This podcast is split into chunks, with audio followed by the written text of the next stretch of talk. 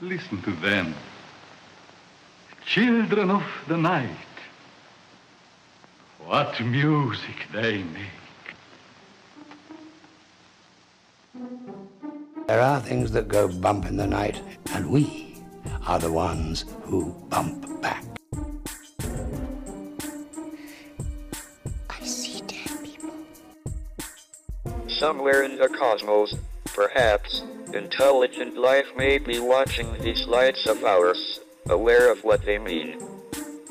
Or do our lights wander a lifeless cosmos? I couldn't help at one point in our discussions with General Secretary Gorbachev, I couldn't help but say to him, just think how easy his task and mine might be in these meetings that we held. If suddenly there was a threat to this world from another planet outside in the universe, well, I don't suppose we can wait for some alien race to come down and threaten us. But I think that between us, we can bring about that realization. Hello and welcome, Crypt Keepers. Welcome to another episode of Cryptique. If you haven't already done so, please subscribe, leave a five star rating, and write a review. This will help others to find Cryptique when searching for subject matter while looking for a new podcast and would really help us out. It would take about three minutes for you to do so, and you can even do it now while we're introducing the show, so thanks in advance. I want to send a shout out to Justin Cotton of Kansas City, who says he listens to Exploring Evil and Cryptique. So thanks so much for being a loyal listener, and don't forget to check out Movie Howl. You can find it everywhere you find Cryptique and Exploring Evil. And you can find out about movies worth going to the theater for, movies worth renting, and flops to avoid totally. So, what are we discussing tonight, Ryan? Black Mirror's Island of the Dolls and the Golden Disc, maybe? So, the Black Mirror TV show is not what we're going to be discussing tonight, but it may be where the name came from. So, there is an Elizabethan magician, astrologer, mathematician, Occultist. alchemist, advisor to Queen Elizabeth I, named John Dee. And he had a black spirit mirror, along with a lot of other magical items he had. But the black spirit mirror is interesting to me. So, what do we know about that? We don't know a ton about it, or at least I don't. What what we do know, or what I know, is that the mirror is made of obsidian, which is a volcanic glass, and it is shined and polished to the point that it's reflective. And when you look in it, it has sort of a the appearance of gazing into a dark inky pool, and they're used in rituals by occultists as a scrying tool or a way to reach and communicate with spirits or whatever else might be out there trying to communicate. And they were used by other uh, cultures like the Aztecs, and I'm sure lots of others that I'm not aware of for various ritualistic purposes. So, I guess we need to talk about where his mirror allegedly came from. Because you can find obsidian throughout the world, and while it is a beautiful, uh, I don't know if we would call it a gemstone, uh, it's basically, you know, like you said, a volcanic glass. It is very beautiful. It's black, deep black, usually, and very reflective. And it seems like something, from what I've seen, most of the native cultures have made tools out of it, like knives, cutting tools, and even jewelry. But it looks like they usually chipped it somehow. Is that what you've seen? Yeah, yeah, that it was a brittle material, kind of Mhm. difficult to work with, but it could be chipped away to make, like you're saying, like a cutting edge or a uh, an arrowhead, maybe. And it, it holds an edge very well. When it's chipped, it seems to be very sharp. But as far as forming it into something like a mirror, that's a little bit less typical, I think. I think they were probably more rare than other uses of that kind of tool. hmm Yeah, it seems like it would take a long time to, I guess, sand it and polish it down to where it's shiny. And the mirror that John Dee used was uh, very large for a typical obsidian mirror. Um, it was about 7.2 inches in diameter, a half inch thick, and weighed about 31 ounces. And I have actually looked on eBay and Amazon for some that I know are not they're they're not supposed to be magical or have any kind of occult backstory to them and they're probably all machine polished and everything. The um the mirror that he had was quite large and adding to the mystique of the mirror is where it came from and it was brought from Mexico to Europe. Uh, it's believed between 1527 and 1530 after Her- Hernando Cortez's conquest of the region. And the mirror was allegedly taken from uh, an obsidian quarry that the Aztecs used, and that it was actually an Aztec mirror. It wasn't just something that was made of volcanic glass by a European, but his was believed to have actually been used by Aztec medicine men or sorcerers or whatever you want to call them, which kind of adds to the mystique and it adds to the uh, occult prizing of such a an object that it's not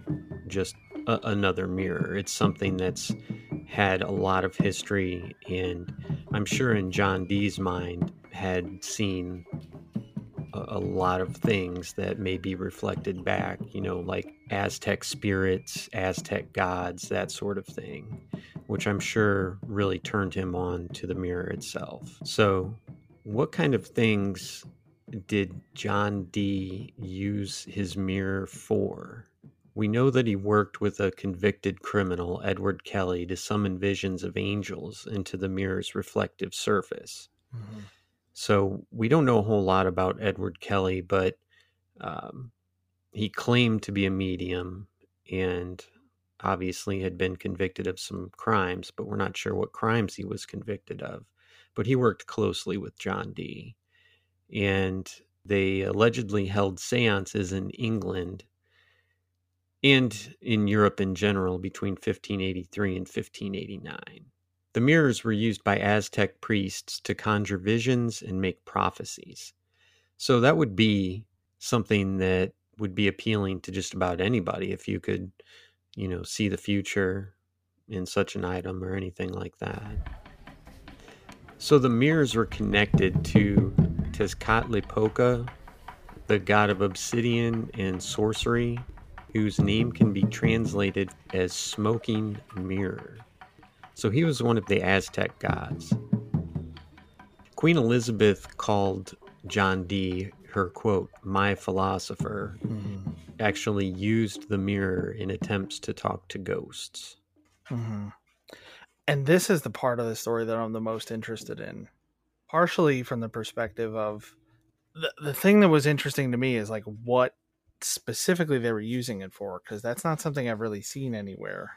Mm-hmm. Uh, I've seen that Queen Elizabeth I claimed that she saw, you know, incredible and unexplainable things in the mirror, but not specifically what they used it for, apart from, you know, getting advice and telling the future and normal sort of, you know, if you want to call it normal, normal, you know, kind of fortune telling type activities. Sure. I'm sure there were other things that they did, but, and then the other aspect of this that's interesting to me is and I can't think of any names off the top of my head, but it seems like a, it's sort of a pattern in a lot of people like John Dee who have a very scientific background that they eventually move into this kind of stuff. Mm-hmm. You know, I've read a lot of stories about in the past, you know, that's why I don't remember the names at the moment, but a lot of stories about people who did a lot of really interesting research in you know near death experiences or the afterlife or things to prolong your life you know things to try to mimic you know what people say about uh, count saint germain Mm-hmm. and some of these characters who seem to be immortal or seem to be able to change their age, you know, through whatever Right. means they're doing that. And it's just an interesting progression that it, you know, in this sort of climate that they were in back at the, in this time period, that that's the way things progressed. You went through the hard sciences and then you moved into, you know, uh, alchemy and magic, basically. Yeah, and now we're taught to stop at the hard sciences. We're told that magic isn't real. And we've talked about this before. I mean, we're uh, being told by science all the time that spirituality isn't real and that if we can't prove it in a laboratory, it doesn't exist. And that's a shame. And, a- and a lot of people, I feel like they just totally buy it. They don't do any further research and they almost use science as the replacement for religion. Whereas people in the past that were, you know, like John Dee, that were very uh, engaged in the hard sciences saw that there was room for other things too. And once you shut something out, you kind of close off a possibility in my mind. And it's just a shame to see people stop with mathematics and astronomy and all these things that you know we see in in space that we can't explain and we just assume that one day science will explain it and there's no way that it could be spiritual or out of the realm of science so to speak Yeah, yeah. I think there's a lot of stuff that will eventually be explained that are kind of either either uh, somewhat paranormal now, or even just these weird, uh, difficult to quantify experiences that people have. hmm Like the feeling you get when you know somebody's looking at you. You can feel it, like you feel watched. yeah great example yeah and i think uh, i wouldn't be surprised if science and medicine and everything evolved to the point where they do understand why that happens you know whatever that connection might be because it wasn't all that long ago that in the in the scale of like societies and civilization that we didn't understand that germs spread disease. Hmm you know i mean there's just we're always learning new things. And uh there's a book called after by dr bruce greyson where he is going through all of these um basically these collected near death experiences uh-huh. from people who either flatlined or come close to it or they've tried to kill themselves or you know whatever it is that's happened to them hmm and he's kind of going through and talking to them about what they saw. You know, there are cases of um, one patient who saw his nurse. You know, he was out, like he was. I think he was in a coma, is what was happening medically, and he was in this other place, but he was still in a hospital bed where he was. And the Mhm. same nurse who always came in to fluff his pillows and check on him still came in and did that sort of thing. And she said uh, you know you you need to go back but tell my parents you know that i'm sorry that i wrecked the car. And when he woke up he found that the the nurse who had been taking care of him got a car for her birthday and crashed it and died. Wow. And he had no way of knowing that but you know there there are these there are these experiences that people have that we try to explain as you know it's something that your brain's doing it's some instinctual thing it's just you know part of your subconscious telling you that you need to like cling to life or or whatever it is but it doesn't explain you know thousands of reported cases where people have knowledge that they shouldn't have. Right. There are a lot of doctors who write about this and a lot of people who work in hospitals who know about people having these strange experiences and it's just i I think it's one of these things where you know especially in this time they were discovering new things a lot you know it was a fairly frequent thing to just make these kind of regular breakthroughs because science was still sort of in its infancy at least in the western world right so it wasn't that outlandish to think, well, we can figure this stuff out too. hmm And there is kind of this resistance now to believing in anything that you don't totally understand. Because one of the people that uh, Dr. Greyson was talking to, it was a, I believe it was a surgeon, and the patient that he was working on had seen some aspect of like the procedure that he shouldn't have known about. It was part of his experience. He kind of floated up away from his body and saw the doctor doing this stuff. hmm And he said that the doctor didn't seem all that bothered by it. And when he asked him why, he said, "Well, I'm I'm Buddhist, so we don't really have to understand everything." hmm Which is, I, I like that perspective. It's something I've been thinking about for a while. You know, like I don't I don't have to understand everything, Right. and I think there's a lot of stuff that maybe we're not supposed to understand. But Sure. it does seem interesting to me that a lot of these people from this time period moved from these sciences into this more mystical stuff, and I think it's just a progression of yeah, we can explain that stuff. Now let's move on to this. And I think that you and I can probably see some parallels with that in our own lives. I mean, of course, I believe in mathematics and electronics and things that I can see right in front of me. I, I may not be able to explain to you exactly how a cell phone works, but I can look at it and I can say, this is what happens when I do this, and this is the explanation for it and I can see that it happens. But also, there's a lot of stuff that I don't understand that I can also kind of put in that category as far as well.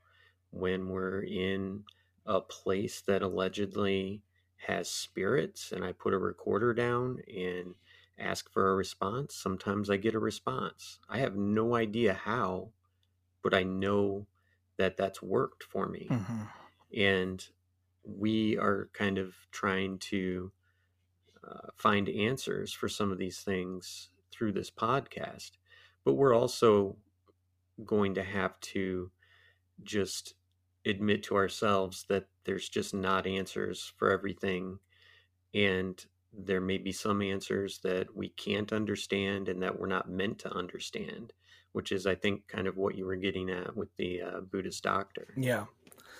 Yeah, that that's how I used to think about, you know, life and death and stuff like that. I would kind of start to dwell on it a little bit, you know, hmm just they're just moments and I think a lot of people probably had those with the pandemic and everything that's been going on.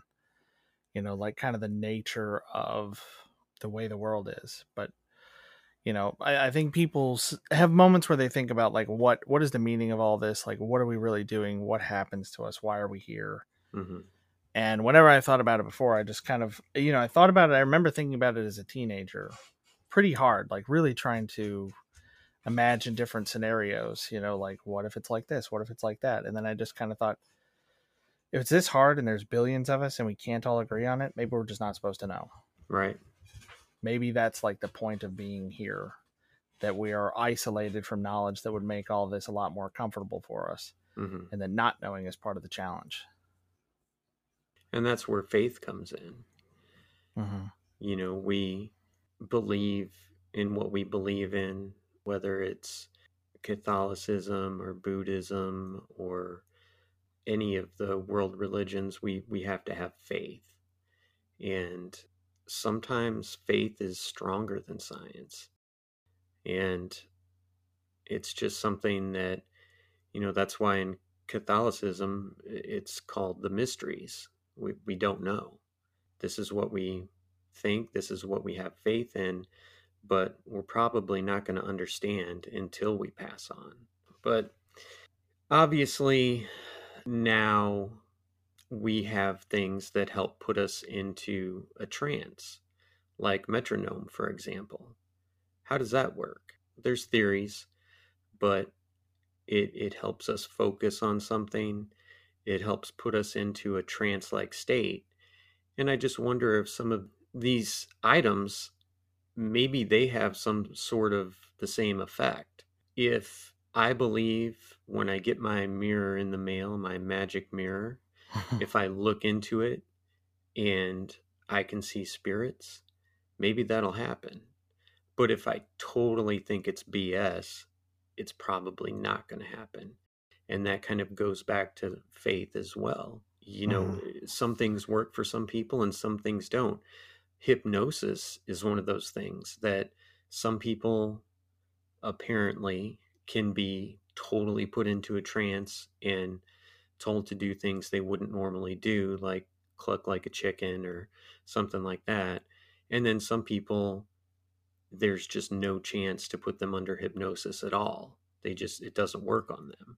And it could very well be the same thing with some of these scrying mirrors and crystal balls and stuff like that. And I think that science has gone to great lengths to discredit all this. It's just a shame because at one point, science was supernatural Hmm.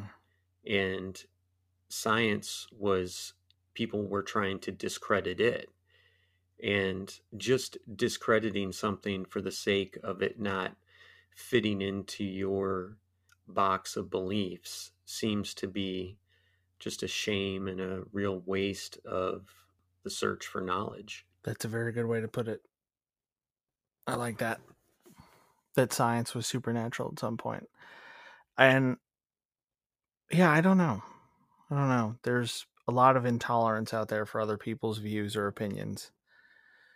And just because you believe something doesn't mean it's true. But it's also not a reason to not listen to the other side if you disagree on something. And that that goes for anything. You know, politics, vaccines, uh loyalty to brands, like whatever. you know, like there are people who have heated discussions about whether you wear I don't know, Rolex or Omega or Nike or Adidas or you drive a Ford or a Chevy. Like there are so many weird things that we get hung up on, at least on the internet it seems like. And it's like if we could have and everybody knows that that's a problem.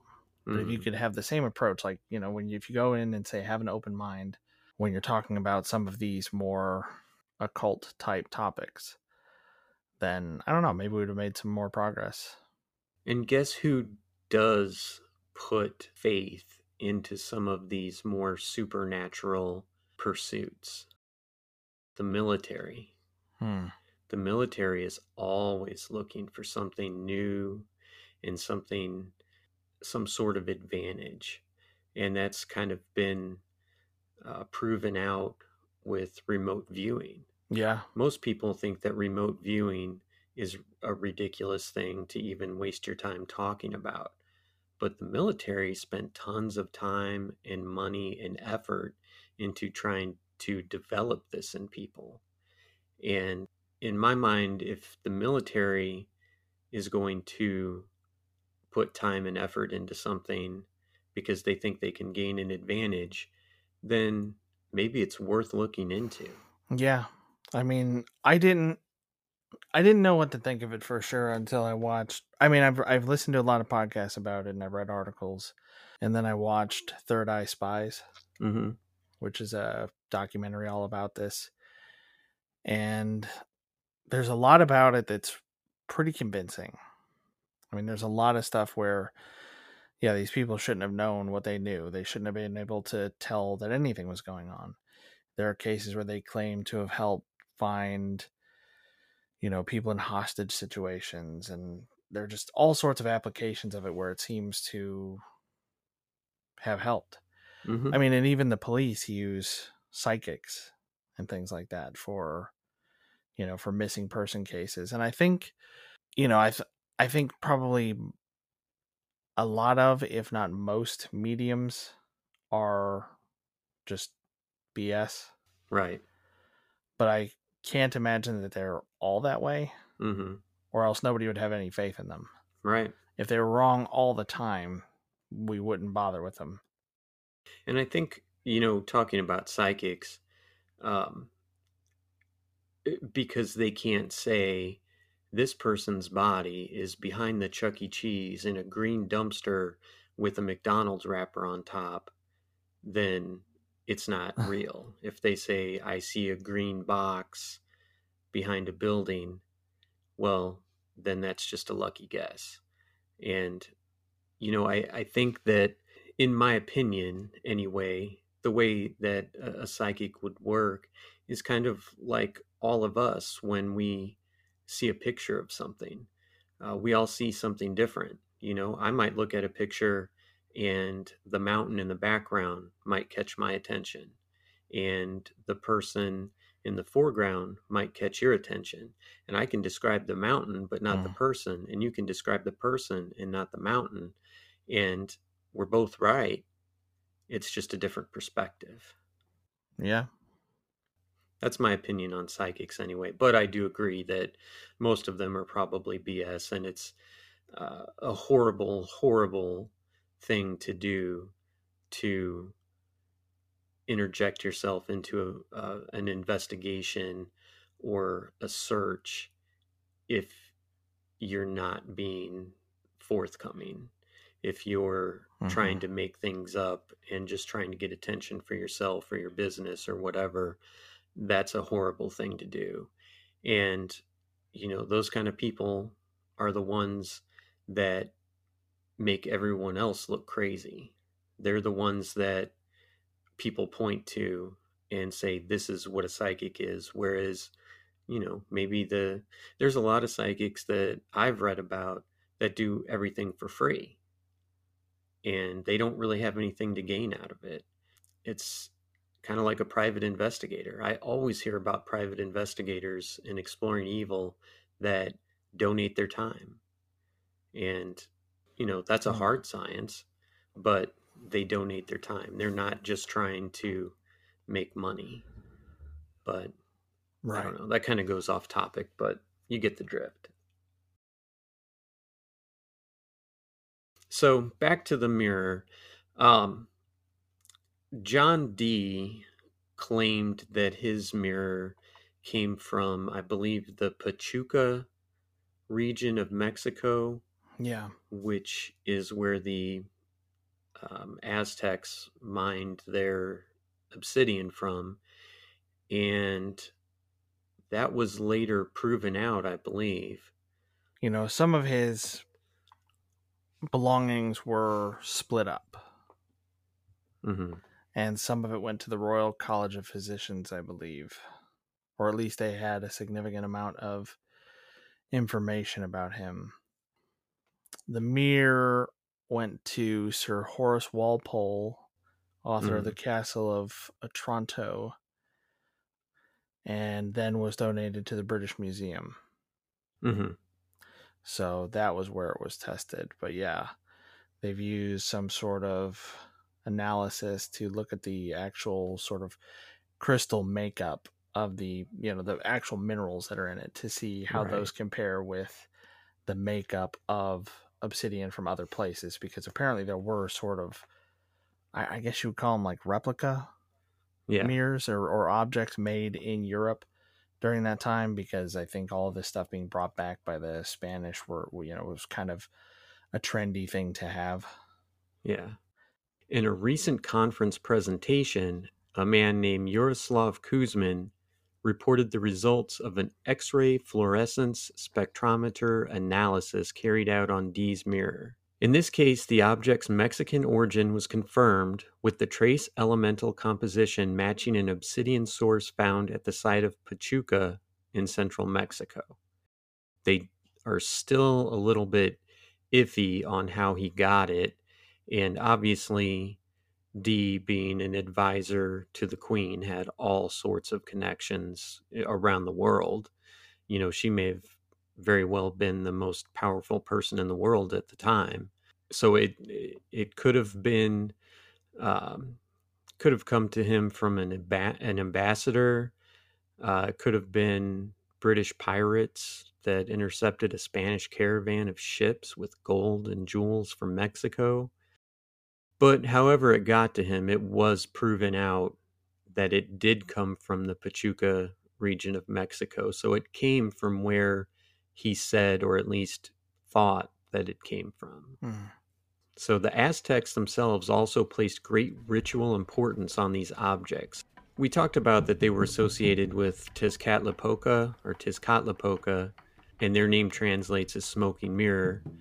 And in depictions of the deity, he has mirrors usually in different parts of his body. Like he'll wear one, um, one or two, like on a chest plate, There's some that have him wearing them on like sandals. And then there's even one that I read about where one of his feet is an actual mirror. It's not a foot, Mhm. which seems kind of weird, but I was wondering if that image, if maybe that is supposed to be him stepping into or out of the mirror, as opposed to it actually being his foot. Oh. But that's a great idea. yeah, that might have been too literal an interpretation in that one article that that oh look at this, the mirror is his foot. Well, maybe not. No, that's that's a fantastic interpretation. That's awesome. But the shiny black mirrors held at the British Museum, uh, they are ones that were actually used for supernatural or spiritual purposes.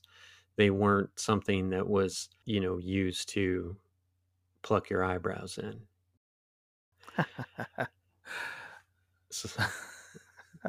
I like the idea of an ancient Aztec plucking their eyebrows or like shaving in front of one of these obsidian Yeah. mirrors, and then John Dee thinks it's this wonderful mystical object.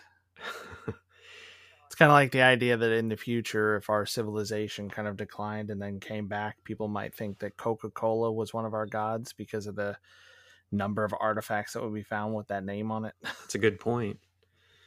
That's a good point. And I wouldn't say Coca Cola so much, but um, you talked about Nike and Adidas.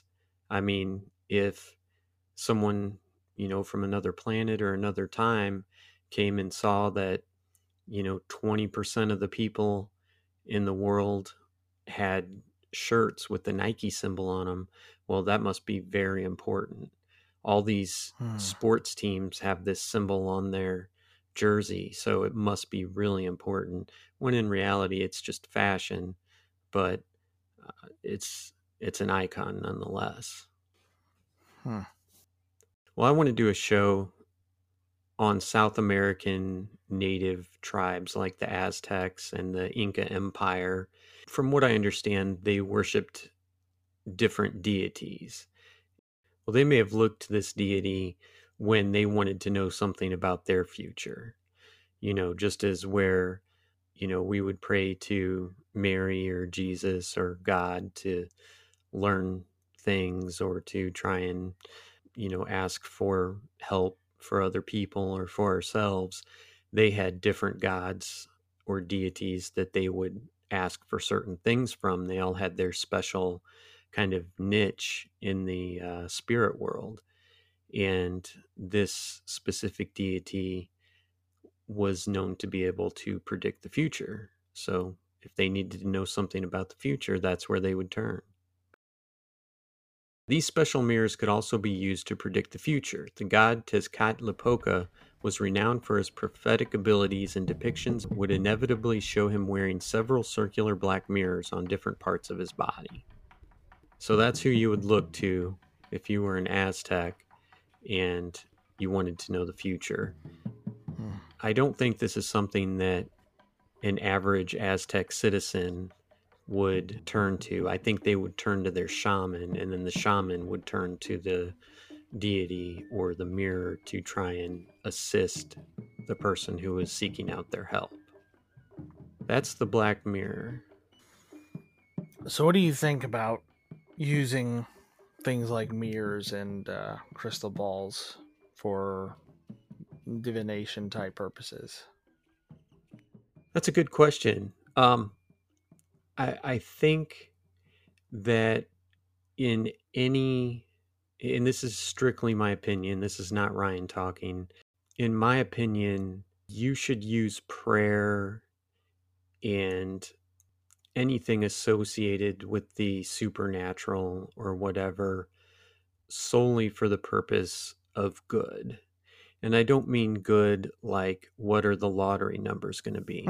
I mean good like praying for other people. I believe that if you pray for other people, your needs and uh, they'll be met.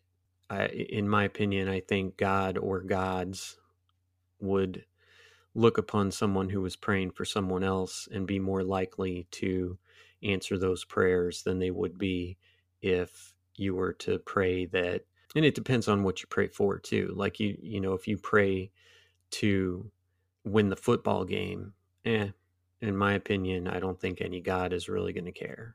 They're going to be like, whatever. That's that's a human thing. But if you pray for, uh, like my mom who recently broke her leg real bad, if you pray for her, then I think that whatever deity or person that you're praying to would be more likely to try and answer that prayer.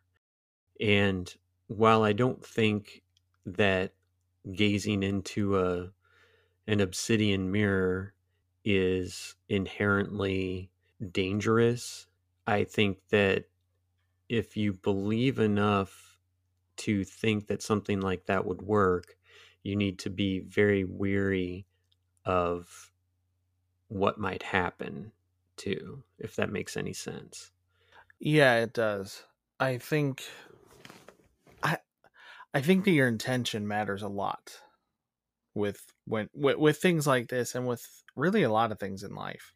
Agreed. Um there are theories I'm not sure if they're real or just stuff that I've read online, but where people are saying, you know, could reality be generated by consciousness? Mm-hmm. And that's why you have measurable effects when you have somebody, you know, think something, it can actually have an influence on something like a random number generator Mm-hmm. or the outcome of some act that should otherwise be random and follow a normal, uh, predictable distribution when you kind of plot out the results. Mm-hmm. and I, I wonder if that sort of plays into what happens for people. You know, do you see something because you intend to, or does something contact you because it can sense that you have the intention to be in touch with it? Mm-hmm. You know, it kind of goes either way. It's either you're seeing it because you want to, or you're seeing it because you want to. yeah. but it's it's either you're seeing it because it's you kind of causing it to happen in your own mind Mhm. or it's your intention for it to happen is attracting something. And I kind of wonder if that's something that plays into it. And I think that also probably plays into things like prayer. Mhm. You know, even if you're not somebody who believes in a god or a religion, you know, the act of prayer, putting that intention out, might have some measurable impact. And and I think there are groups who do things like that. Like they will get together and all pray for a particular person to try to heal them. mm-hmm. And I don't know what those results are usually like, but you know that and this wasn't something I was intending to talk about, but it occurred to me as you were saying it that you know probably your your intention is maybe the most important part of trying to use an object like this or trying to communicate with some entity. If you have a negative intention, you're probably more likely to have a negative experience. Where if you're being more altruistic, you're probably going to have something better come through. Or even like with my fiance and I, we've stayed at the Lemp Mansion in St. Louis Mhm. and we didn't experience anything unusual. But we also didn't come in kind of poking at whatever's there. Right. You know, we came in like, this place is beautiful. It's amazing. Like, and the history of it, like, it's tragic what happened to the family, but it's incredible that this house is still here and it's been restored the way it has, and Mhm. and that we're here. You know, we appreciated it and we had this really positive experience, and we didn't have anything negative happen to us. Right. And I kind of wonder if we had come in with that attitude of like, you know, say something, show me you're here, like move something, Mhm. if it would have been different and probably more negative. Well, both are real, right? If it if it literally happens or if it happens in your mind, that doesn't make it less real. And if your intent is to see the spirit world and you think that this mirror is going to help you do it, maybe that belief in itself will help you to see beyond the veil. And we don't know anything about how powerful our minds are. If you look at hard science and if you believe that we've been to the moon, think about how crazy that is. If you would have told somebody a hundred years ago that we would go to the moon, they would laugh at you every bit as hard as they laugh at people who claim that they're psychic, or every bit as hard as they laugh at people who believe in things that they consider not to be scientific. And yet, through the power of the human mind, we were able to manifest a ship that some people believe took humans to the moon. And whether, you know, it, it wasn't like a, a teleportation where it was something totally organic that uh, our mind was able to produce out of like quote unquote magic, but it manifested nonetheless. So, I mean, either way, it's real. If it's real in your mind, then it's real to you. And maybe if you and I had a big enough mirror and we sat right next to each other and both had the intention of seeing beyond the veil, and I thought for sure it w- was going to happen, and you didn't believe we could be looking into the same mirror at the same time, looking for the same thing, and one of us would see it and one of us wouldn't. Hmm. But if I see it and it's real and it happened in my mind, then it's it's real to me. And it's not going to be real for you because you didn't see it. But that doesn't mean that it's not real at all. It just means it's not real for you. Kind of like an. Well, it's kind of you're describing it almost like an NDE. You know, that's an experience that's very real for the person experiencing it, but you know, sort of mm-hmm. inconsequential for everybody else unless some information delivered to you during the experience relates to you. I guess. So, one thing that's interesting about this famed Black Mirror, John Dee never wrote about it. He never uh, specifically wrote about anything that he experienced in the mirror, at least anything that I could find. And a couple of the websites that I visited said that he never wrote about it in particular at all. Now, he wrote about, you know, his interest in spirit communication, uh, communication with dead people and angels and all about his interests, you know, in prophecy and stuff like that. But never did he write specifically like, I used this black Aztec mirror. This is what I saw. Uh, this is the prophecy that was delivered to me, and this is how it turned out. So I thought that was interesting. I feel like that almost adds to his credibility Mm-hmm. because so many people do get into I, I guess just different occult practices maybe not necessarily something like this you know maybe it's meditation maybe it's um, automatic writing but they come back with some amazing story and information and this you know it's usually something that puts them kind of at the center of it that they're a very important figure Mm-hmm. uh, and since he didn't have something like that, I almost feel like that's, or at least he didn't write it down or communicate it. I feel like that adds some credibility. Like that was a tool and it did something it was supposed to do, Mm-hmm. but he's not trying to go, hey, everybody, look at me and this thing that the mirror told me. And I, and as far as those people go, the people who have these experiences where Mhm. spirits or whatever it is that they're in contact with are telling them these things, I don't really think that they're faking it. I think it goes to your intention. Mm-hmm. You know, I think it's one of these things where the type of entity that comes through might be different depending on what you're trying to do. And in certain circumstances, if your intention is to find something really cool so that you can be special or you can be fulfilled in some way, then maybe you're getting some lower level entity who's getting something out of just messing with you and telling you these things and driving your life into this way. Because people who do that, Yeah. who go out saying, you know, the sky is falling and I'm the only one with the answers because the the black mirror gave it to me or whatever it is you're using. those those people don't tend to do that well. Right. Yeah. The people that want to be the prophet instead of, you know, giving credit yeah, to. yeah, yeah, right. As opposed to somebody who's like, well, these are the things that I do to get the information I get.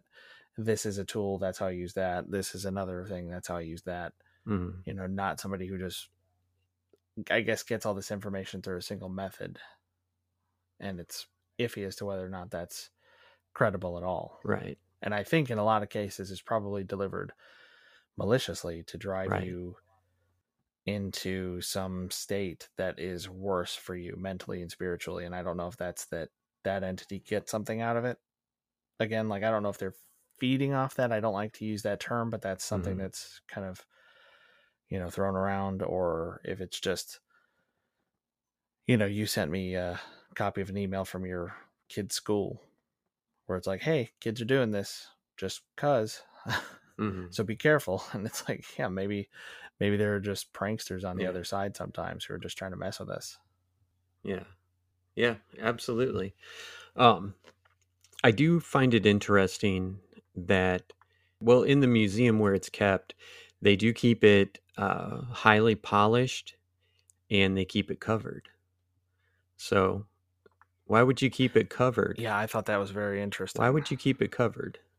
yeah you probably don't want people staring into it and coming away thinking that they saw something whether they did or not You don't want something coming out of it either. yeah it's almost like something from a real black mirror episode Uh-huh. maybe there's somebody or something trapped in it and the whoever either put them there or noticed it was like oh that sounds like somebody else's problem and just puts a cloth over it it's like okay this is our policy now we just never look in this thing So, getting back to the uh, email that was sent out from my daughter's school, apparently what's going on now is there's a TikTok trend. Uh, I believe it's called Devious Licks, uh, where students in middle schools and I assume probably grade schools and high schools as well are pulling pranks or sometimes a little bit worse, and they're kind of talking about their experience on TikTok. And some of the things are, you know, fairly mundane, like, uh, I don't know, taking a teacher's mouse from her computer so she can't, you know, do the lesson and, you know, putting it on TikTok that you stole that mouse or whatever. But some of them are also like sexual assault, you know, like spanking a teacher's butt, that sort of thing. But uh, yeah, I just thought that was interesting that they had to put out an email warning parents about this stuff that's going on. So we won't really get into that, but that was that was just something that I thought was interesting in how TikTok's being used for evil. Yeah. Well, and it just goes to show that sometimes people, the reason I use it was to illustrate that sometimes people just do it for grins or because somebody's encouraging them to. And if we're susceptible to it, why wouldn't whatever's on the other side? Now let's get a word from our sponsors. Hey, Crypt Keepers, thanks for listening to this episode about the Black Mirror and the Island of the Dolls. I want to encourage you to check out my true crime podcast. It's called Exploring Evil, and if you like the paranormal, Exploring Evil has some cases just for you. In one episode, I talk about a shaman who needed fresh blood to feed his witchcraft. There's also an episode about a woman who convinced a whole Mexican village she was a deity just to rob them and kill them. I know you'll find episodes that are just right for you, so subscribe to Exploring Evil anywhere you find Cryptique. Hey, my name is Ryan, And I'm pretty sure I'm Joe. and we are the hosts of Movie Hell, a podcast all about movies and pop culture. We're two buddies who talk about this stuff anyway and wanted to share our own madness with all of you. Yeah, we have these discussions anyway and rant and rave about movies, TV, and pop culture in general, so why not share it? The objective of Movie Howl is to bring you reviews and discussions of flops to avoid, new stuff to see, and hidden gems that might end up being your new favorite. Whether you're looking for that perfect movie for Friday night or wondering if anybody else found Mr. Nobody as unsettling as you did, I'm sure there's something for everyone to enjoy, and if not, let us know and we can always learn and improve. Ah, boy, do we have room to improve. You can listen to Movie Howl on Google Podcasts, Apple Podcasts, Overcast, and pretty much anywhere else fine podcasts are curated.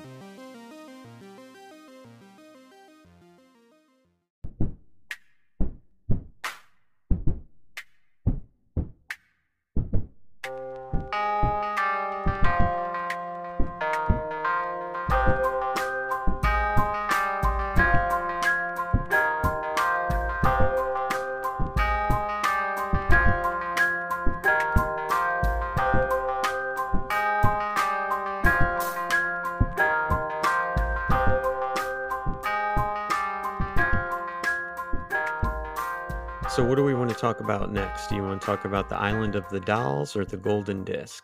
Uh, I guess let's go with the Island of the Dolls because the Golden Disc to me is kind of a. It's more optimistic.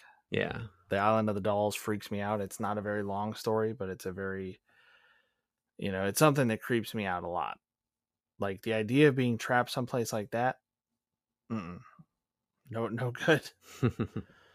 All right. So, the Island of the Dolls. That is an island, obviously, and it's just south of Mhm. Mexico City. And it is in kind of a, I- from what I understand, it's kind of like a series of canals and small islands that are basically part of a like a big swamp. Yeah, that's what I found too. Yeah, an island in between canals, kind of like you can see stuff like that in the Mississippi, but I, it seems like a you know sort of a lower speed, swampier area. Yeah, where the the um, floods aren't as damaging. Like, I mean, if you had an island like this in the Mississippi River, the Amazon, or something like that, it, it wouldn't last because it would be It'll get wiped out every year. Yeah, yeah. This looks very much like, um, like the Bayou Mhm. or something in the southern United States. And anybody out there who's listening to this, you may have seen this before because I know at least it's been covered on Ghost Adventures at some point. So if anybody, if that sounds familiar to people who haven't read anything about it, that might be why.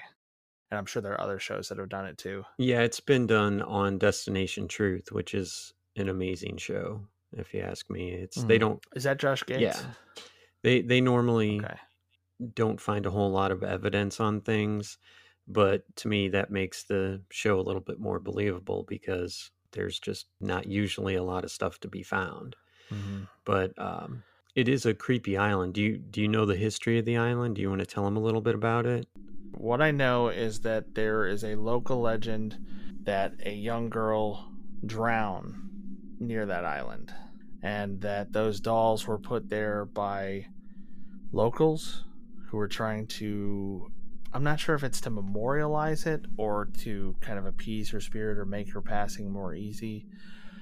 Uh, but the the island is now said to be haunted, and I think it was one man who Right.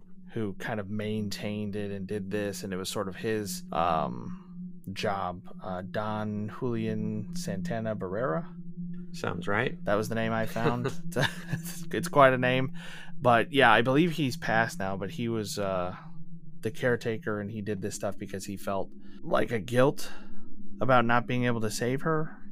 I'm not entirely sure why he felt it was his responsibility or felt guilty for it, and I'm not entirely clear on his motives as far as whether it was a thing to make just things easier for her or to be a memorial to her.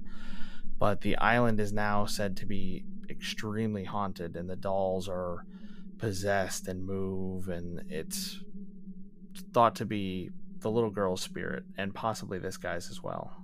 Well, what happened was this man was kind of ostracized from the community for his like superstitious beliefs and he kind of took up residence on the island and he found this girl's body that had washed up kind of on the shore or like right up next to the shore of this island and she was dead and I guess the next day, I couldn't find anything on an investigation into the girl's death. Uh, I I searched dozens of websites probably and could not find anything on if there was an investigation into this how this girl passed away. It's assumed that she drowned. Uh, she was found deceased by this man, and he believed that her spirit was not put to rest, I assume because of the manner of death. And allegedly, that same spot, he found a doll the next day that he believed was hers. So, in order to kind of appease her spirit, he hung the doll up. But he still felt like her spirit was unsettled and that she was kind of still a force on the island, hmm. for lack of a better term. And he kind of made it his job to search out dolls that were abandoned, discarded. He would find them in dumpsters. Uh, it was alleged that he found several that had washed up to the island. He would just collect these dolls and hang them up everywhere. And it was never enough to appease her spirit. And at that point, you know, there were probably hundreds of dolls hung up on this island, on trees and on his hut and just everywhere. And he was found dead of drowning in the same spot that the girl was found hmm. eventually, some years later. Other people took it upon themselves to continue to, you know, hang up dolls on this island. It's not something that you can really get just by our description. Yeah. There's lots of websites that have tons of photos of this island and the dolls that are just hanging everywhere. Personally, I don't find dolls that creepy. There was one time when I was hiking and I was about maybe two miles back into the woods. And this was just on like hunting trails. It wasn't in a national park or anything like that. And there was a doll head hanging on a tree. You know, it was off putting a little bit, but it didn't scare me. But in looking at these pictures, just the sheer creepiness of dolls everywhere dolls with broken faces, missing limbs, tattered clothes, you know, just the heads being on stakes, that sort of thing. Um, I could see how that would uh, get to people.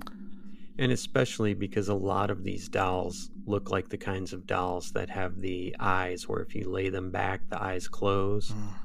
A little gust of wind or something like that could, you know, make these some of these dolls twist or maybe make their eyes move a little bit, that sort of thing. Yeah, and I've heard and read that some of the dolls on this island, you know, if you're there at night, they'll talk or move or do things that you might expect a doll to be able to do if it had batteries or was somehow electrically powered, but that none of Mhm. them do, none of them are in that kind of condition, and that that's part of why it's such a creepy place to be. And I, I guess the reason maybe I find dolls so creepy is that the Child's Play movies Mm-hmm. were big when I was a kid, Mm-hmm. you know, with Chucky and all that. So, you know, there was kind of this, I don't know, I think that helped sort of the way it made probably more people afraid of clowns. That made more people afraid of dolls. So Mhm. maybe that's part of why I find it so creepy. But I do find the state that they're in very creepy. Mm-hmm. And there's yeah, like you were saying, there there are photos of heads on stakes and you know these dolls being hung in strange ways. Some of them don't have heads anymore. Mhm. Presumably that's because they were found broken or maybe just animals got to them or whatever. Sure. But it's just very eerie. You know, it's uh, it's such an unusual thing, and it's the kind of thing that's just it's so far out of the ordinary and it's such a pattern. I feel like that's what we recognize. You know, this is this is a pattern of behavior, and I have no idea what it means. Yeah. It's probably not good, Yeah. and that's probably why it's so off-putting. I do know some people actually have a genuine fear and phobia of dolls. Right. Like they would not want them around. They would not want to be around them. It's not exactly that for me. It's more just sort of the intention behind them Mm-hmm. and then the fact that some of them are rumored to move and i think anything that is that has a spirit attached to it is probably something that should be handled with care at best and avoided Mm-hmm. you know kind of in, in worst case scenarios Well, the canals were also used by the Aztecs. hmm. So there's a a history of spirituality in these canals. It's been described as the Venice of Mexico. Apparently, this Don Julian left his wife and family in order to live like a recluse, and it's on this island and it's in Teshuilo Lake. and he was apparently not in the best mental state. So he was probably mentally ill, left his family, and wanted to live as a recluse. And then he found this poor girl that had drowned. And you know, like we talked about, what what manifests if he believed so strongly that this girl's spirit was there, maybe he was right. You know, just because you have a mental illness doesn't mean that everything you think is wrong. And it doesn't mean that because he had a mental illness that her spirit really wasn't there. Right. It's just a piece of the puzzle. He passed away in 2001. He was found exactly where he always claimed to have found the body of the little girl. Hmm. And now, what's going on at the island? It, it is a big tourist attraction. Yes, there's even a website specifically for it. Isla de Mm-hmm. las Municas? Manhuecas, maybe? I have no idea. But yeah, Island of the Dolls, I'm assuming is what that translates to. But yeah, there's a tourist website. I thought you were gonna say there's some new activity going on. But yeah, I've seen I've seen stuff about going down and taking like photo trips and doing virtual tours and all these sorts of things. Mhm. Uh I mean the same way we're talking about them, it's fascinating to see these things. And if I was there, I might go during the day Mhm. and take a look. I'm not sure I'd want to spend too much time there, but you know, it's uh, 28 kilometers south of Mexico City. So if you're in the area, I guess it's not too bad to pop down there. Yeah, they say it's about an hour and a half of a ride in a what is essentially a Mexican gondola or gondola. Mhm. And some of the operators will not take people to that island. They won't go there. Apparently, it is overseen by his grandson now. Hmm. So there's a familial continuity that's going on at this island. Would you ever take a doll off the island and bring it home with you? Nope. Nope. No, I've there are so many stories about all these different places and sacred sites and you know like significant objects for different cultures or religions and people take a rock home from here or you know a doll from there or whatever it is and they all have terrible experiences. Hmm You know, there there are yeah, like Native American sites where people will take rocks and then they'll end up mailing them back or something, saying that they've Yeah. had these horrific nightmares and these terrible poltergeist type experiences and while they had it. I'm just not interested in risking it. Yeah, taking one of these dolls home, you might end up that that doll might end up in the uh, Warrens Museum, Ed and Lorraine Warren, after they come and have to do an exorcism on you. Yeah, or Zak Bagans' uh museum in Vegas, Mm-hmm. which I think he brought a doll there when they did their investigation. I think he brought one from his museum to that island. I'm not sure if he left it there, That would make sense. but Uh, apparently now there is a what they describe as a small museum on the island. What I'm thinking is more of like a booth type thing. I couldn't find exactly how big the island is, but I can't imagine it's it's very big. But it was yeah, not big based on the pictures on the sort of tourist yeah, site. yeah. But it was big enough for him to have a garden and stuff like that, but not big enough to put like a museum and restaurant and stuff like that. But I would be interested in going. I think that would be fun just to check it out. Hmm. Bring a recorder, bring a video camera. Yeah, yeah, you might catch some interesting stuff. Yeah, I don't think I would take anything home, but you never know. You never know. Oh no, I know. I wouldn't bring anything. Well, there's Barbie dolls. There's um, old time dolls. There's you know ceramic dolls. There's um, dolls that just have like the stuffed fabric body. Uh, I assume basically any doll you can imagine is probably there. hmm But yeah, it's very interesting. Um, if you get a chance, yeah, check out the uh, Destination Truth on the island. It was a, it was a fun episode. So Yeah, I actually think I have seen it.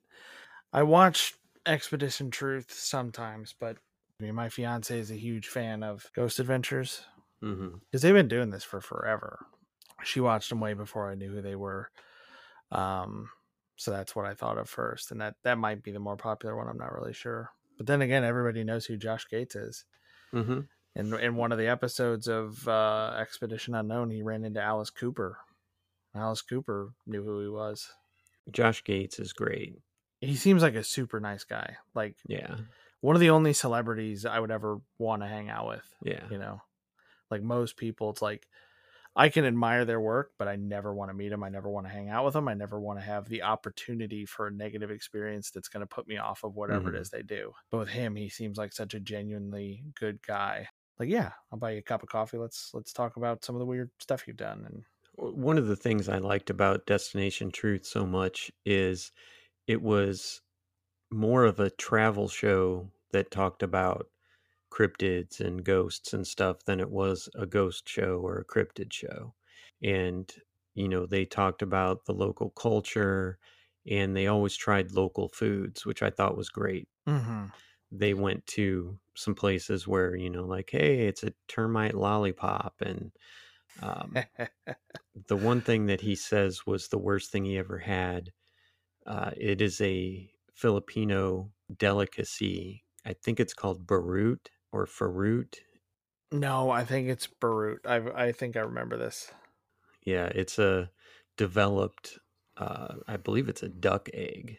yep oh my god yes i remember this one it was yeah, Yeah. oh So it's like it would be like having a fertilized it's a it's mostly f- yeah yeah a fertilized chicken egg with a chicken growing in it and letting it sit Ugh. out for like a month and then eating it. oh, Yeah. oh my lord Yeah. And my stepmom is from the Philippines and she she talks about it and they they love it there but no thanks. He he actually said that he ate it and it's the only thing that's ever made him throw up from from you know eating it obviously not like alcohol related or anything Yeah. but he uh tried a bite and tossed his cookies so do you think he no was polite about it he was like that's the best vomit i've Yes. ever produced like thank you so much for this experience Well, you, you know, as far as that kind of stuff goes, like one of the things that he had to have on a on a show that I I recently watched, I believe it was an Expedition Unknown. He was going to into this territory, but it had to be okayed by the you know like the village, the village chief or whatever. So they invite you to participate in a ceremony, you know, to um, you know open your mind or celebrate the spirits with the people or you know stuff like that and one of the drinks that he had to drink was a fermented corn beverage that was made by people taking kernels of corn chewing them up and spitting them into a bucket and then letting it ferment. Mm. and he had to drink that Mm. and that didn't make him throw up. So thinking barut's pretty bad. Yeah that guy's a beast. He's basically like a tiger shark. He could probably eat license plates and stuff and it wouldn't bother him after after all the traveling he's done. Yeah, I I don't think I could, you know, I, I mean I would I would probably drink ayahuasca, but I don't think I could do fermented corn spit. I just don't think that's something I could do. Nope, I don't think so either. I think there's a reason that is not a wide. I don't think. I think there's a reason why I can't buy that at Target or Aldi. Oh, you can get it at Aldi. it's one of those seasonal things like Stroop waffles. Get Yeah. your corn spit. Right. Limited time. But I I don't think I have anything else about the Island of the Dolls. It's something that uh, you guys should check out though. You know, check you know, check some websites. It's very interesting. If if you're planning a trip to Mexico ever and you're not going to one of the resorts, Mexico City is a and I've never been there, but I, I have done a lot of research on it for shows I've done on exploring evil and uh, just in general. It is a fantastic city. It's beautiful. The people are very well educated. They're, it's a very cosmopolitan city. And by all accounts, it's just a fantastic place to be. It's a very European type city. as opposed to you know if you've been to Tijuana or some of the uh, you know the smaller border towns in Mexico, and uh, yeah, if I went there, I would I would really try and talk my wife into going to visit this island of the dolls. So I Mhm. probably wouldn't get to go, but I'd love to. But I think that's all I have on that. Do you have anything else you want to talk about on the island of the dolls? no, no, not really. It's uh, it it's one of those things that's really fascinating to see and read about, but there's just not a lot of meat to it. Mhm. But I would I would recommend you know watching the Destination Truth or any of the other investigations. And I agree with you that that one is probably uh, I think handles sensitive topics better than most Mhm. because of the respect they show to cultures and beliefs and you know they don't run in worried about like specks of dust or Right. bugs that are on their camera lens and things like that which i could do an entire solo episode just ranting about that Mhm. maybe i should do that maybe i should just start live streaming when Hmm. ghost adventures is on and be like that's a bug Yeah. you know oh and it disappeared at this point because it went out of the lens's plane of focus that's Yeah. why it disappeared like i have to explain this to my fiance i'm still not in the habit yet Uh-huh. you know she'll be like you know she she accepted very quickly you know that that some of that stuff is bogus but she still likes watching it Sure. and i think there's entertainment value in it but Mhm. you know i'm like you know that's not real right she's like yeah yeah, Yeah. i know you've got 80 cameras on the on that shelf over there i, I understand that you know how this works I'm Right. like all right thanks and i'll usually let it go but yeah i like that expedition or uh, yeah expedition unknown and destination truth when they do find stuff like this they don't they don't try to force things out of it they don't try to pull evidence out of places where it doesn't exist Mhm. i mean i think that sometimes these people find or they capture footage of things that move or they find uh, evps in their recordings that are very compelling Mhm.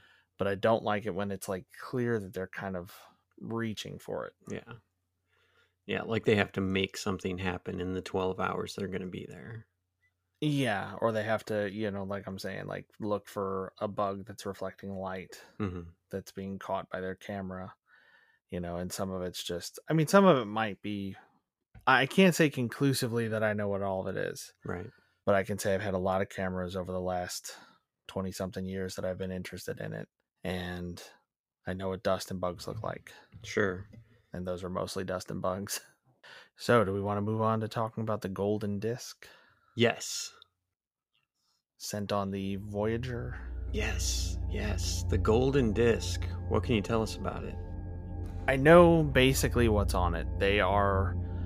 Uh, it is a disc, or I think actually it's a collection of discs. I believe it's two. chosen as kind of, yeah, kind of a universal method of sending this information out. But there are sounds recorded. There's information. There are things etched into it, including, you know, sort of a visual diagram explaining what the record is and how to use it. Kind of shows you know where you would put a stylus and frequencies and how the sound is reproduced you know tries to make it so that if any intelligent society found it they would hopefully be able to figure out what it was and how to pull what's on it off. Yes. so and they were sent out on the voyager spacecraft as it was leaving the solar system you know so that if it was encountered by some other civilization they would in theory be able to learn a little something about us.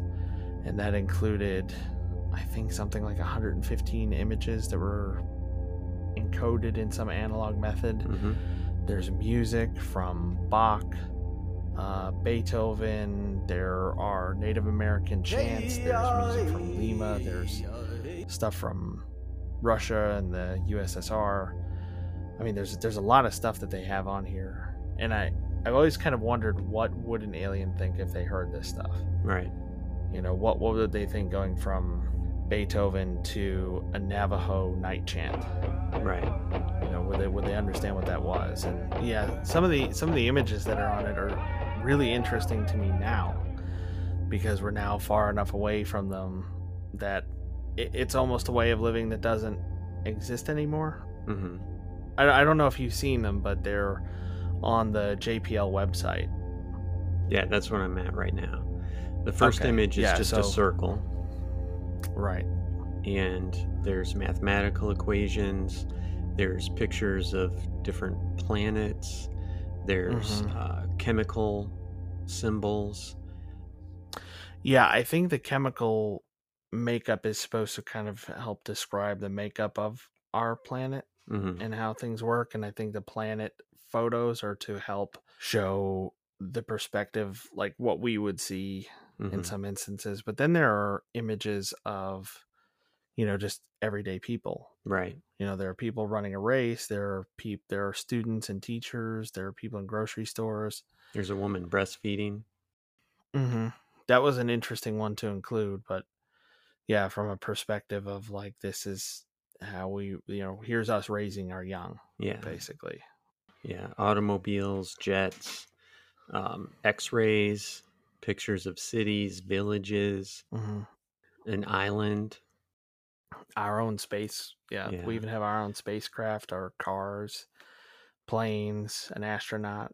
There is a picture of a, well, it's a silhouette of a man and woman, and the woman is pregnant, and it shows the um, fetus inside. And I heard someone bring up a good point that if they saw this silhouette, they might not even be able to tell that it's two people and a baby. They might think that it's one life form that has four legs, three arms, two heads. so, you know, but but uh, who am I to um, judge what they put on the disc because I don't have any better ideas. So, and wasn't it Carl Sagan was the one that chose everything that went on the disc, right? Yes, yes, it was Carl Sagan and his team at uh, Cornell, I believe. So yeah, there's Beethoven, Bach. Uh, there's a Peru wedding song, Solomon Islands Mhm. panpipes. And then there are just sounds too of, you know, wind, rain, dogs barking, chimpanzees laughing. Mhm. What I found very interesting about this is just the idea of you're going to send this message. What do you say? What do you put out there? You know, do you give a holistic view of the earth or do you talk about people and cultures? It's it's really interesting to see the things that they put on it. Mhm. And also one of the things included I mean they include messages and things like that as well, but there's also um, some of the information is intended to be used for whatever civilization finds it to be able to find us, Mhm. which I'm not so sure that I'm all that comfortable with. Yeah, I, I thought about that too. Uh, we're putting things out there that may make us vulnerable. You know, if they, and maybe this is just conspiracy theory. Well, first of all, they put Johnny B. Goode on there too by uh, Chuck Berry. So who, knows what they'll think of us. But um, They'll be like, you know that new sound you're looking for? Yeah. so they yeah they they put a ton of stuff on it there's audio clips of all different languages saying like in english it says uh hello from the children of the earth french it says hello everybody german heartfelt greetings to all um i don't know what language do you want to know what they say in? How about japanese? They have japanese in there? Japanese they say hello how are you? Hmm. it's interesting konnichiwa. Yeah i got oh yeah i guess that probably is what that would be. It's interesting that they would use a different uh sort of greeting from every language unless that was chosen specifically because that's kind of the greeting that best represents the people who speak that language maybe. True. In Russian, it says "Greetings, I welcome you." Greetings, comrade. Uh, Spanish, it says "Hello and greetings to all." Hola. It's even got Sumerian on there. May all be well. Hmm. So Very interesting. it is actually uh, conceived of like they couldn't put um, a tape like a magnetic tape on there because it wouldn't, you know, hold up. The radiation it would have to go through would probably erase it.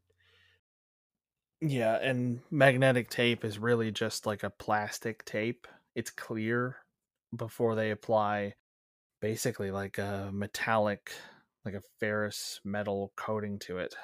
And it can uh, flake off after years. You know, if you were to find some that were really, really old, maybe 50, 60 years old, there's a chance that as you play it, at that that coating that actually holds the information would just flake off. Okay. So I can see a lot of reasons why they wouldn't want to use that. But I think radiation is the one that I've heard the most. That if it was bombarded with electromagnetic radiation, it will Erase. just erase Yeah. it. Yeah, and I think gold was chosen because it's one of the most stable, least reactive materials. Right. Well, I thought it was gold too. What I was able to uncover Uh oh. is that it is actually, I forget what kind of metal they used, but it is um, basically a 33 and a third record and it's coated in gold. So it is a metal disc that's coated in gold to protect everything. Mm. And I don't know, you know, I assumed that the whole thing was solid gold, but apparently you can coat something in gold and it will hold that same pattern, the groove pattern and the depth and all that. I would have assumed that when you coated it with something, it would change the, uh, you know, the depth of the grooves and stuff like that. But apparently that's not the case. Hmm. So, Yeah, I always assumed it was solid gold as well. But I did wonder how that would work since gold is fairly malleable. yeah. and I think has a lower melting point than other metals, but vinyl has a much lower melting point still. Yeah. I mean, you can damage vinyl just having it in a hot attic. Yeah. Yeah, it definitely wasn't a vinyl record that was coated in gold. It was some sort of metal, probably aluminum. Yeah. But um, in any case, it does have a cover on it, and the cover is it it has some binary code on it because they believe that you know every interstellar species would be able to understand binary code and that is on the outside cover of the golden disc and that is supposed to show the recipient how to play the disc for lack of a better term and how to Mm, Yeah. How to, you know get the information yeah, how to assemble something that would, exactly, yeah. So that's kind of a short one too. They should have sent a turntable out there. Technics 1200 they'll stand up to anything They- yeah. Yeah, definitely better than one of those Crosley, like, briefcase ones that everybody has now that are destroying your records. right the ones that that the record hangs off of Yeah, and they apply like three times the amount of tracking force they should, and have oh god. Every time I see those, it's like just just throw your records away or give them to somebody else. Please don't use one of those. They play at the wrong speed. They they're bad. yeah you're not going to find a good record player for 30 bucks sorry um but yeah they were sent on the uh there was two of them right sent on the voyager probes that are supposed to be know millions of miles away at this point Yeah, I don't know how far away they're supposed to be right now, but yeah, I think that's correct. And I've always found that interesting that they've you know they've done that, and the the images that they have, the record or the the sort of package for it is stuck to the outside of this thing. right So anybody who encountered it would not have to, you know, pull the probe apart or try to figure any of that stuff out. hmm I guess I guess it's a spoiler maybe for some of you, but that comes back in the uh, first Star Trek movie as V'ger. if anybody remembers that, that that uh, in that movie in the future, the Voyager probe had been intercepted by an alien race who just figured out what it was supposed to do. Oh, collect information, explore. Okay, and they just outfitted it to do that better, and it became an intelligent thing on its own. hmm Well, one thing that I found interesting, and it's probably a good thing, but they did not include any sort of information on nuclear weapons. That is supposed to be, even though it's a horrible thing and extremely deadly, people consider that one of the greatest Achievements, uh, maybe. inventions or yeah achievements is a better word of the human race is nuclear technology and that was left off which i think is a good thing because you know if if it's found eventually they are not going to say you know holy shit these guys could blow up the whole planet if they wanted to. You know they might say well they can put a satellite shoot it out into space but maybe they don't know how to blow up an entire planet so Yeah. Yeah, I noticed that there wasn't much really in the way of like uh reporting any kind of conflict or the way we are because we're Right. we're kind of a warlike people. I don't know if you ever watched maybe we talked about it before. I feel like maybe we have, but um not the Stargate movie, but the TV show. no Okay, there's an episode where Teal'c, who is an alien, he's on Earth. He's helping, you know, the humans, the the Air Force guys, Colonel O'Neill and his team. hmm And there's a point where he wants to go out into the world because he looks Mhm. human enough that he can pass for human. Like he puts on, you know, like sunglasses and a hat and Right. whatever, and he looks pretty normal. And he's watching. He's been watching TV. He's been watching the news. hmm And he's like, okay, I'm going to go out. Like he's just going to go to like the truck stop or something. hmm And he like grabs his weapons and his armor and all this stuff. And uh, one of the guys tries to stop him. They're like, whoa, whoa, you don't need all that to go out. He's like, oh no, I've been watching your TV. I definitely need this. That's funny. Yeah, like the alien on uh, American Dad, American Dad. yeah. Roger or whatever. But that's it. That's all I've got on the golden disc. I just found this stuff to be really interesting.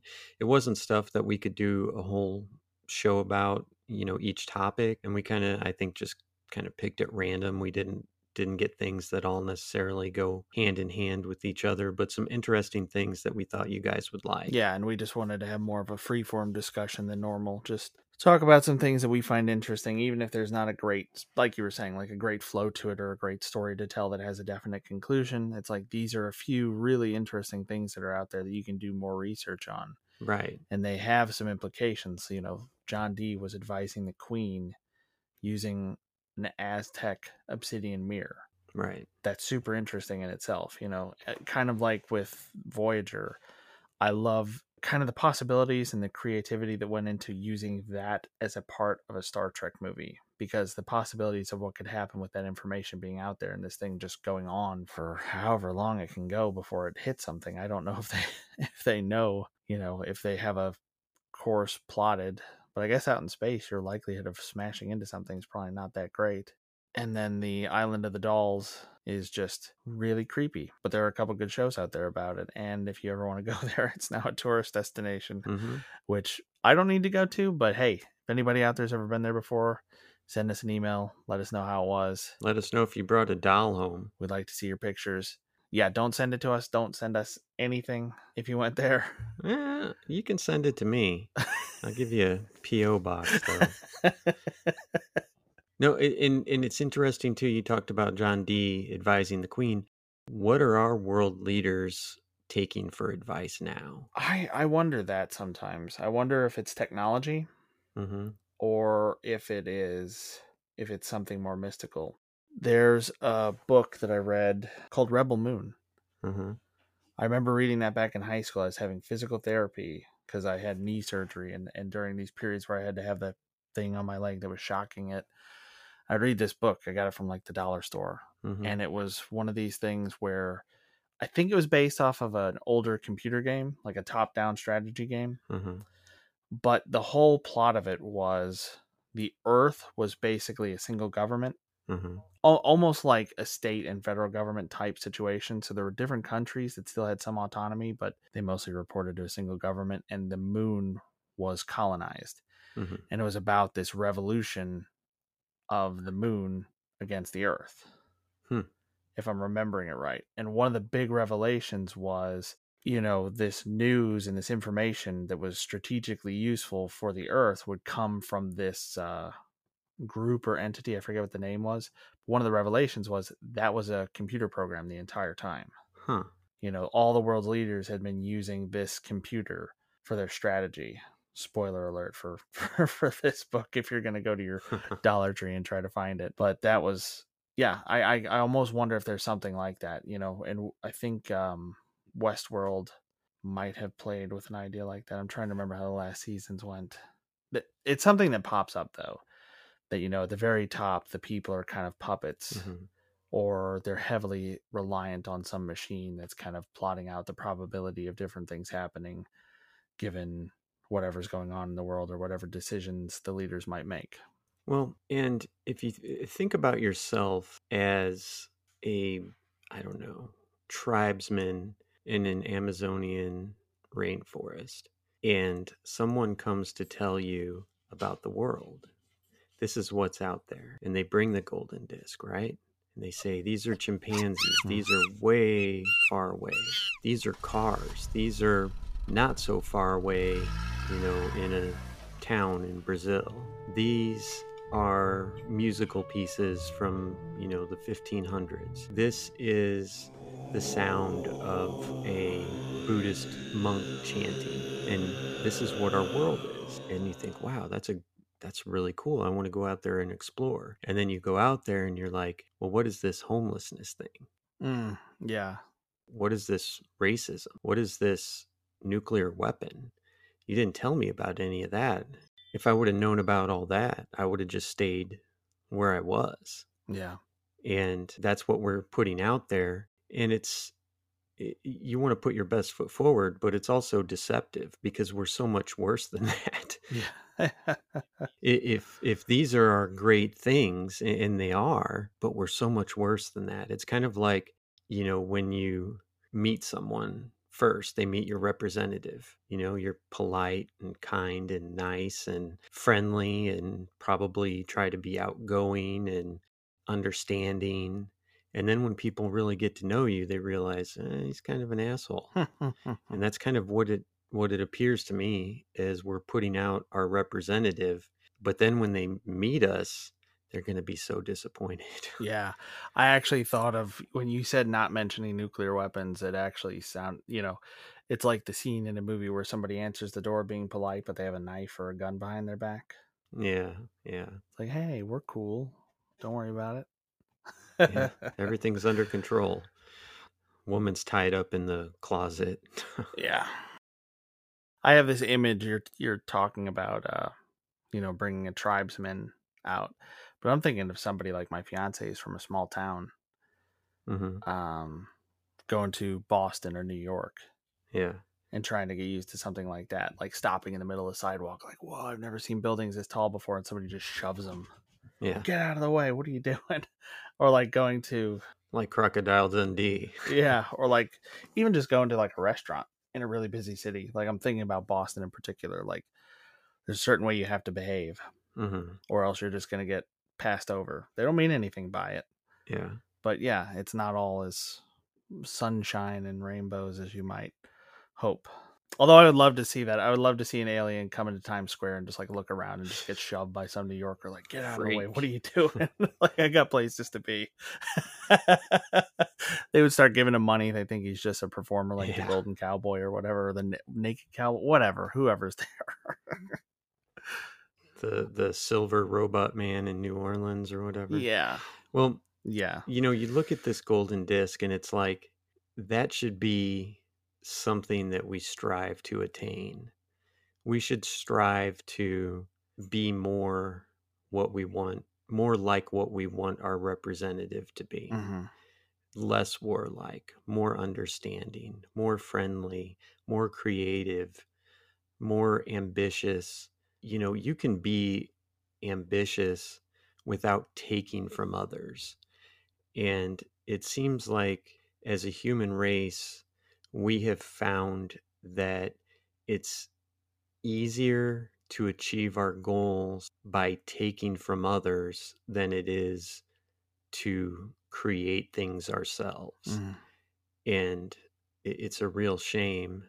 And you know we should strive to be more like the golden disc and less like the nuclear warhead. And I just feel like as humans, and when I say humans, I mean more industrialized societies because I believe wholeheartedly that, you know, we may call the Amazonian Indians savages, but they're far less savage than what we really are. You know, we should strive to be more at peace and more peaceful than just trying to like gather everything for ourselves.